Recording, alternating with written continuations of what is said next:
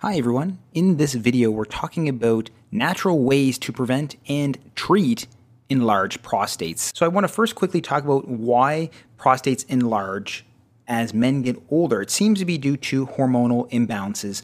It's believed to be due to imbalances in testosterone and the more powerful testosterone known as dihydrotestosterone or DHT.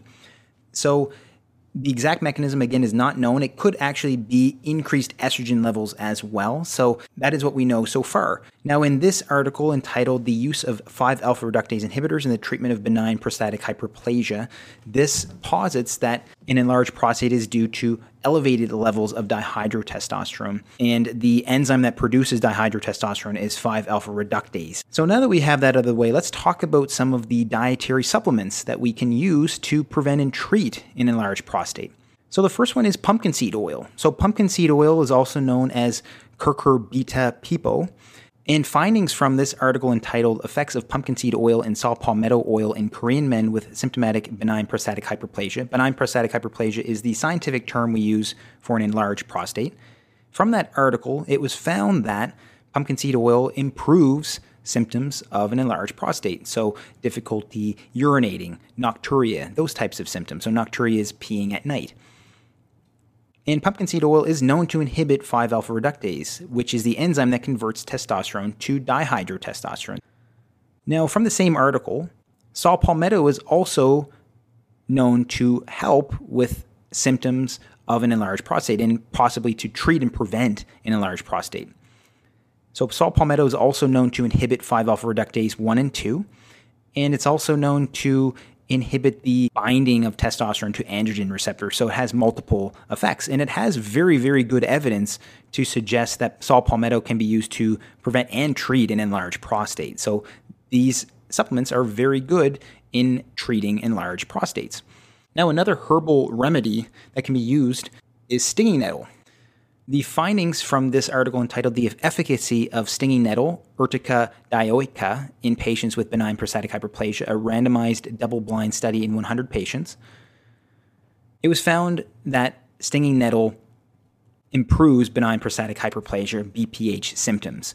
And it also contains antioxidants and anti inflammatory compounds. So it has some very good components. So, again, this can also be used to improve and treat BPH. Now, another dietary compound that can be used to prevent and treat an enlarged prostate is lycopene. So, the following comes from this article entitled Nutrition in Benign Prostatic Hyperplasia. So, this review article has a lot of great information. So, lycopene is a pigment found in red fruits and vegetables. So, you can find lycopene in foods like tomatoes, papaya, and others. Tomatoes do seem to be the richest in lycopene. So, tomatoes are a good source of lycopene and can be eaten to possibly prevent and treat symptoms of an enlarged prostate. And what has been found in some studies is that lycopene consumption may reduce risk of and or slow the progression of benign prostatic hyperplasia. So slows the progression of an enlarged prostate. So all very very interesting important information. Now another dietary supplement that can be used is zinc.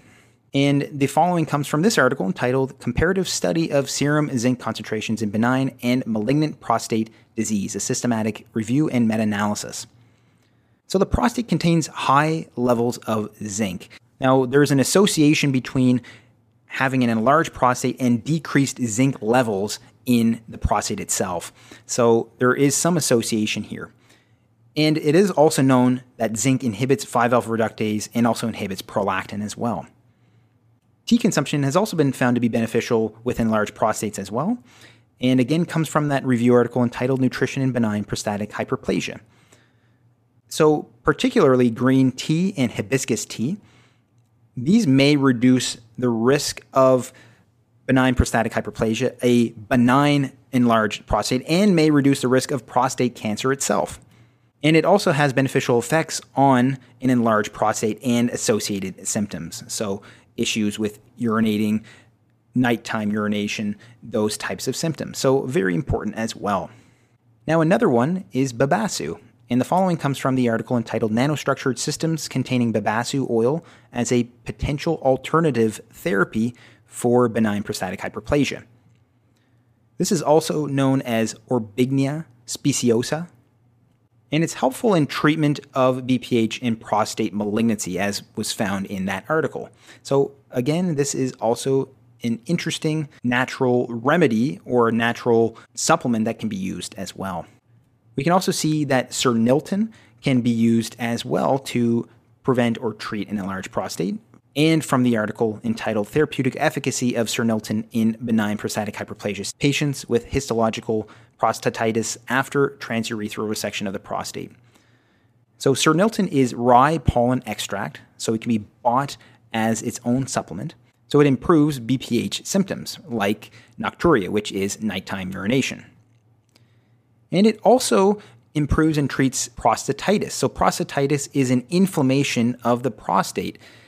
And it's been shown to improve and treat prostatitis that has occurred after a TURP procedure. So, TURP is transurethral resection of the prostate. So, that is the surgery that is used for an enlarged prostate to begin with. So, doing a TURP, doing that procedure can lead to inflammation of the remaining prostate, and Cernilton can be used to actually improve prostatitis symptoms.